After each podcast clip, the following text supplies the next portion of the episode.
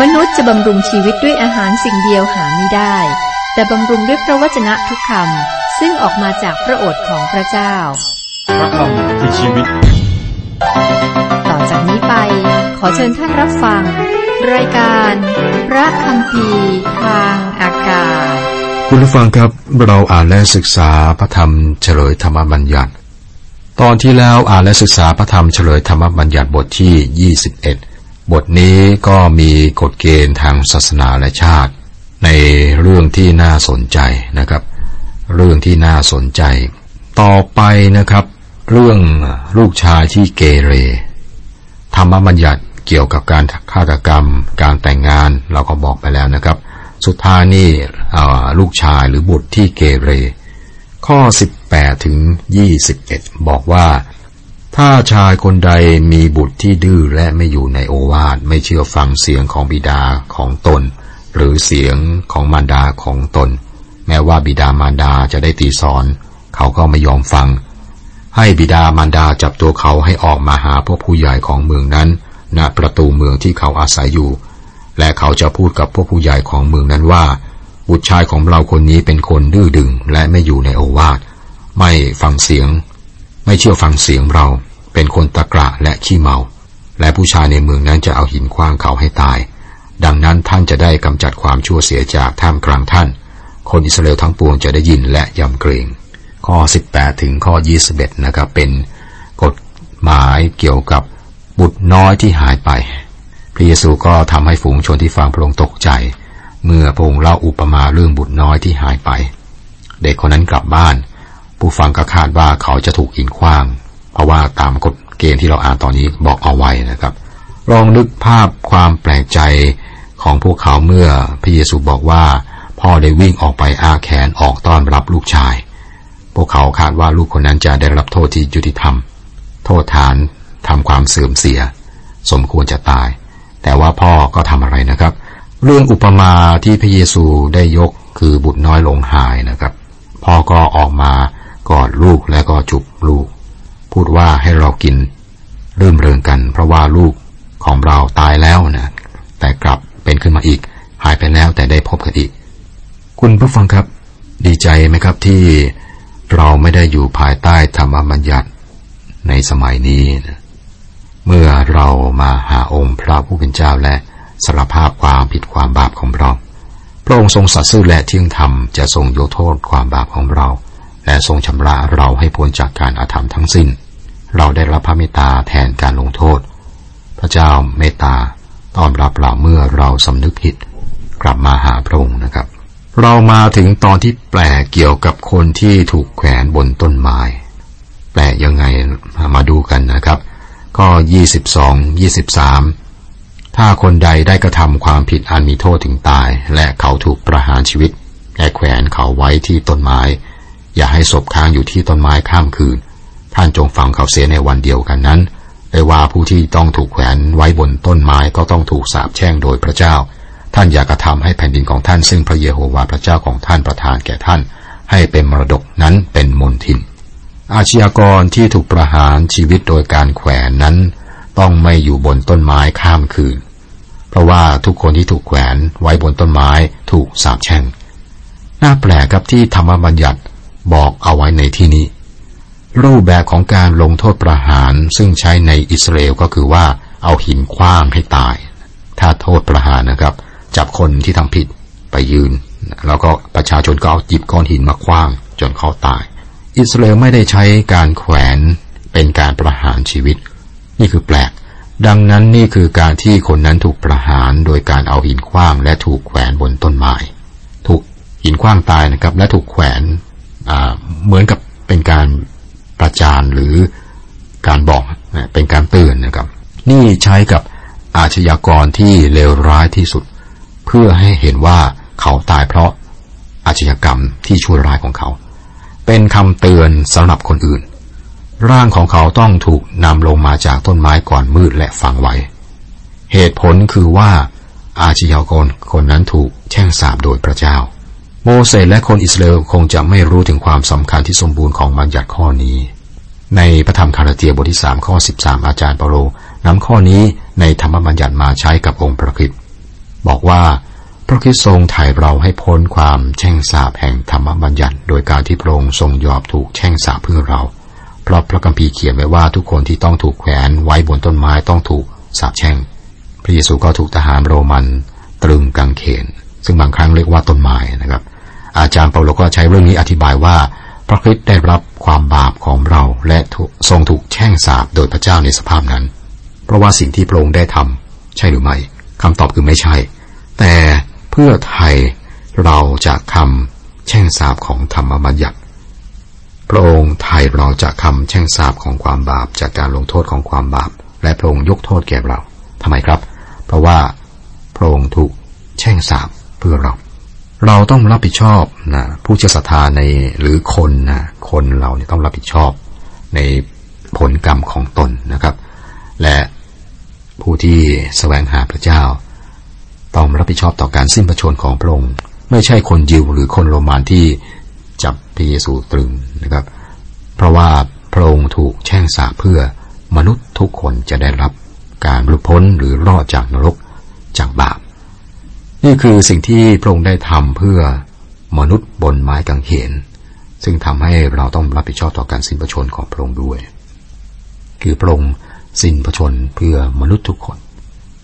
ไม่ใช่เพราะว่าพระองค์ทำผิดอะไรนะครับ บทที่ 22 ครับ หัวเรื่องหลัก กฎหมายปีกย่อยเกี่ยวกับความสัมพันธ์ระหว่างพี่น้อง การสร้างบ้าน การหว่านพืชและการแต่งงาน บทนี้นำเรามาถึงการแบ่งตอนอีกตอนหนึ่งของหนังสือเฉลยธรรมบัญญัติ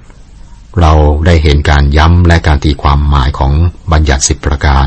ในบทที่5ถึง7และมีกฎเกณฑ์เกี่ยวกับศาสนาและชาติในบทที่8ถึง21ตอนนี้เรามาถึงกฎเกณฑ์สำหรับความสัมพันธ์ภายในบ้านและส่วนตัว ในบทที่22ถึง26นะครับ พระเจ้ากำหนดกฎเกณฑ์เหล่านี้แก่ประเทศอิสราเอล โปรงลงในรายละเอียดถึงชีวิตในบ้านและชีวิตส่วนตัวของพวกเขา ความสัมพันธ์ของพี่น้อง ข้อหนึ่งข้อสองเมื่อท่านทั้งหลายเห็นวัวหรือแกะของพี่น้องของท่านหลงมา อย่านิ่งเฉยเสีย จงพาสัตว์เหล่านั้นกลับไปให้พี่น้องของท่าน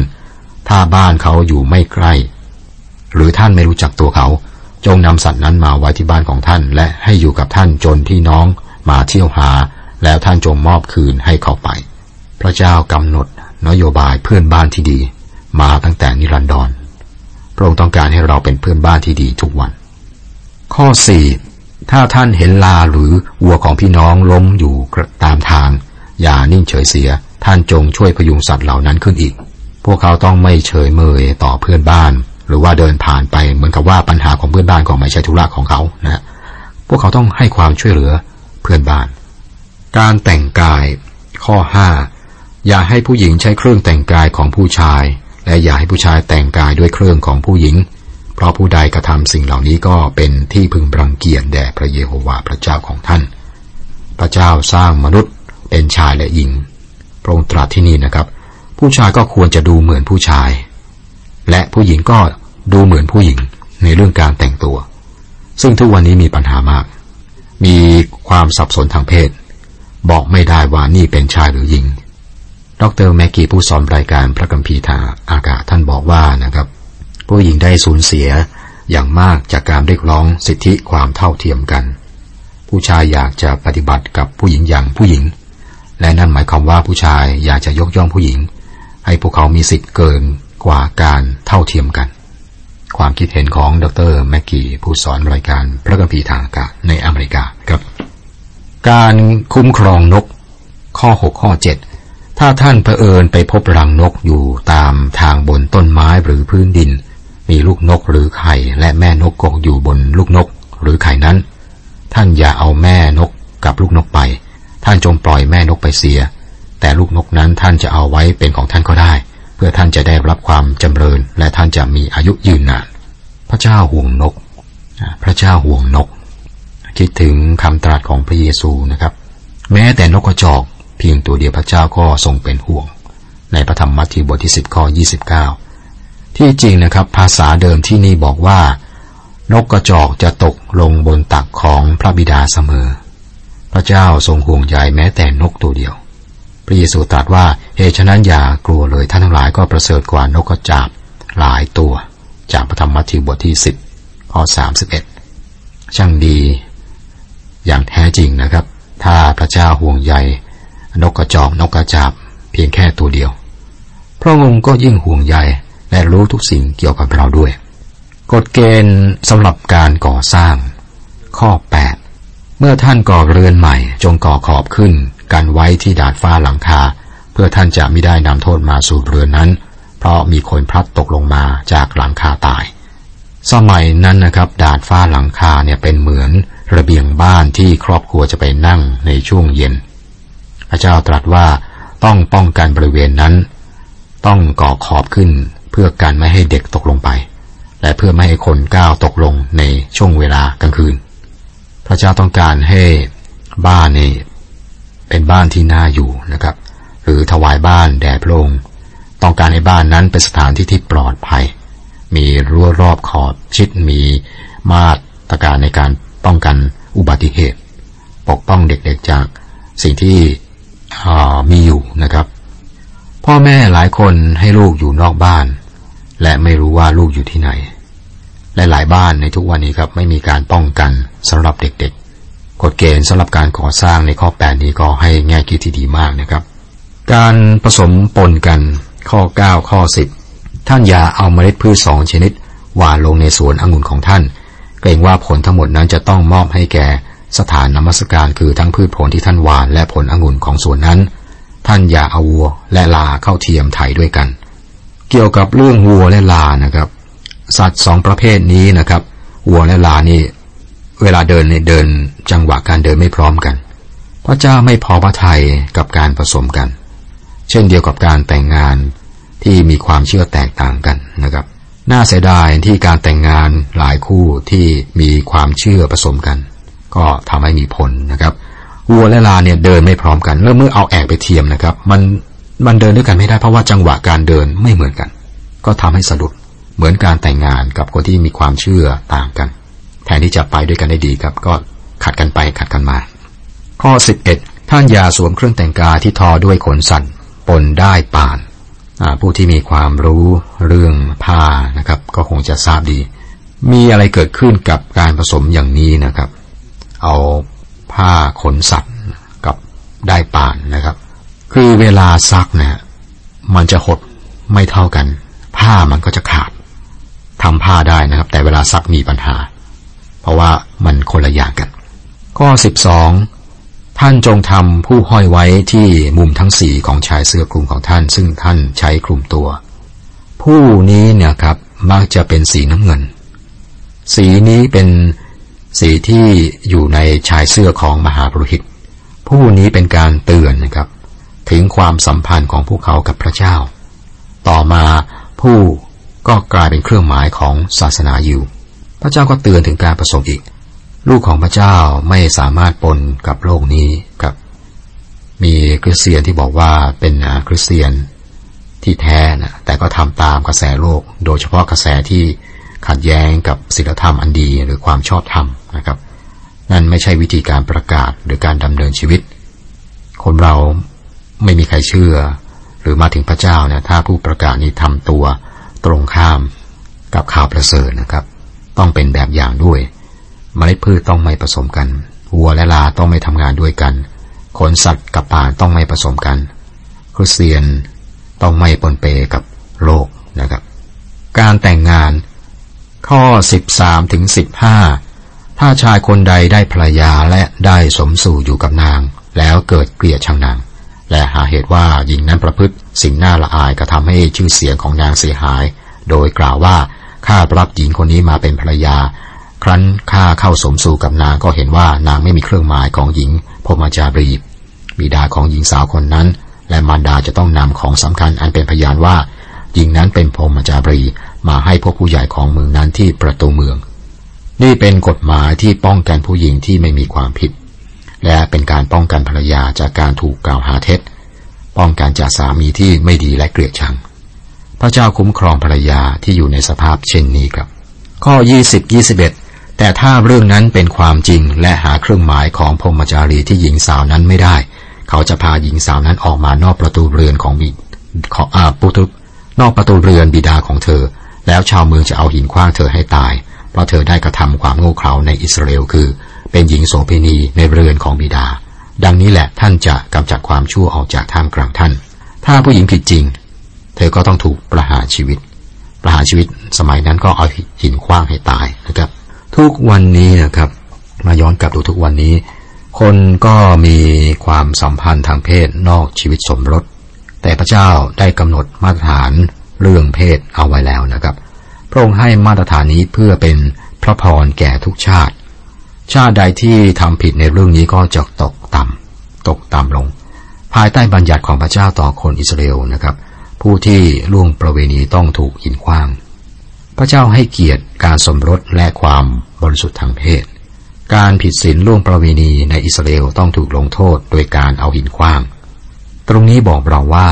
พระเจ้ารู้สึกอย่างไรต่อการผิดศีลหรือการล่วงประเวณี จำไว้ว่าความรักของพระเจ้าสำหรับประชากรของพระองค์นั้นแสดงออกทางบัญญัติของพระองค์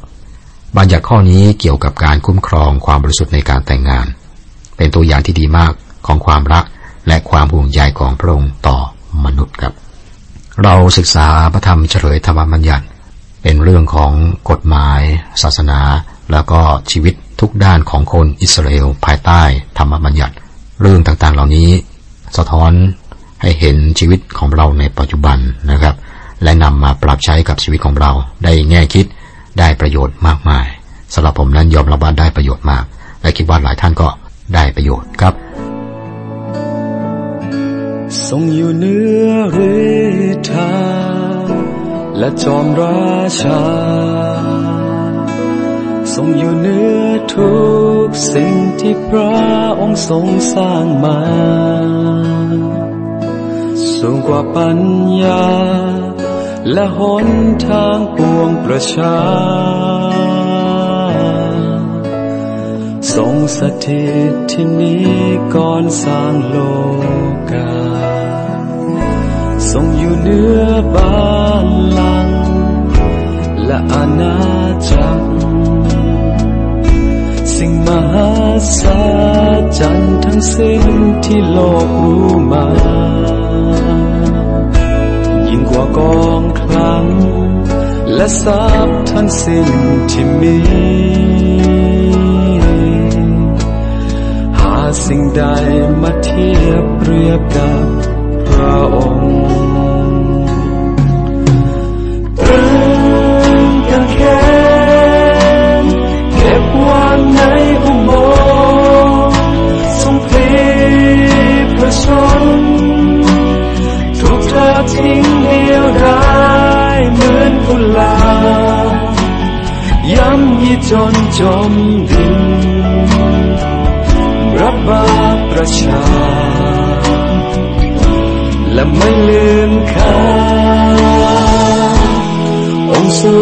สุ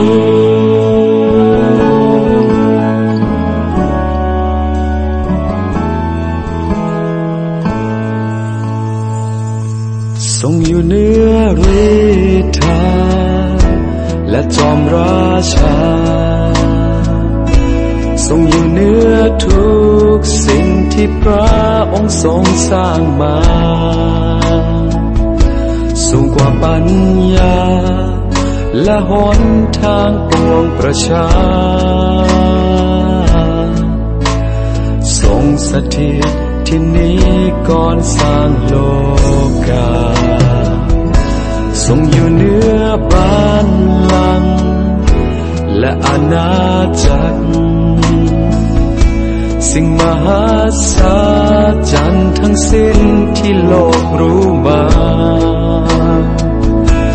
ยิ่งกว่ากองคลัง และทรัพย์ทั้งสิ้นที่มี หาสิ่งใดมาเทียบเปรียบกับพระองค์เพื่องกันแค่